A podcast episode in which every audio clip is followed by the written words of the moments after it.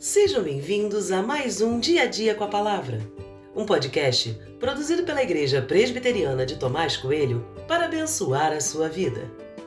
O título de hoje é Rompendo com os Erros Familiares e tem por base o texto de 1 Reis 15, 11 e 12, que diz: Asa fez o que era reto aos olhos do Senhor, como Davi seu pai, porque tirou da terra os prostitutos cultuais e removeu todos os ídolos que seus pais fizeram.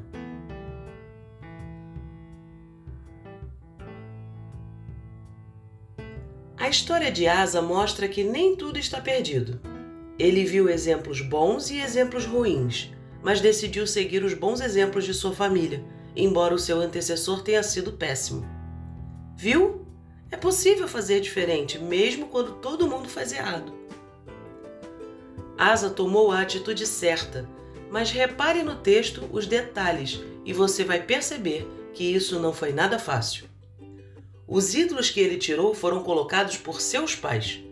Se o povo tinha se tornado idólatra, foi por responsabilidade direta de sua família.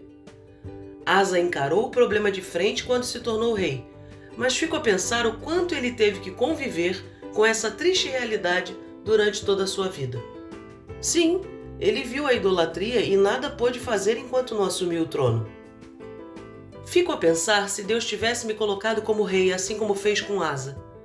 Será que eu faria o que ele fez? Será que romperia com a tradição de pecados cometidos por meus pais ou repetiria os mesmos erros?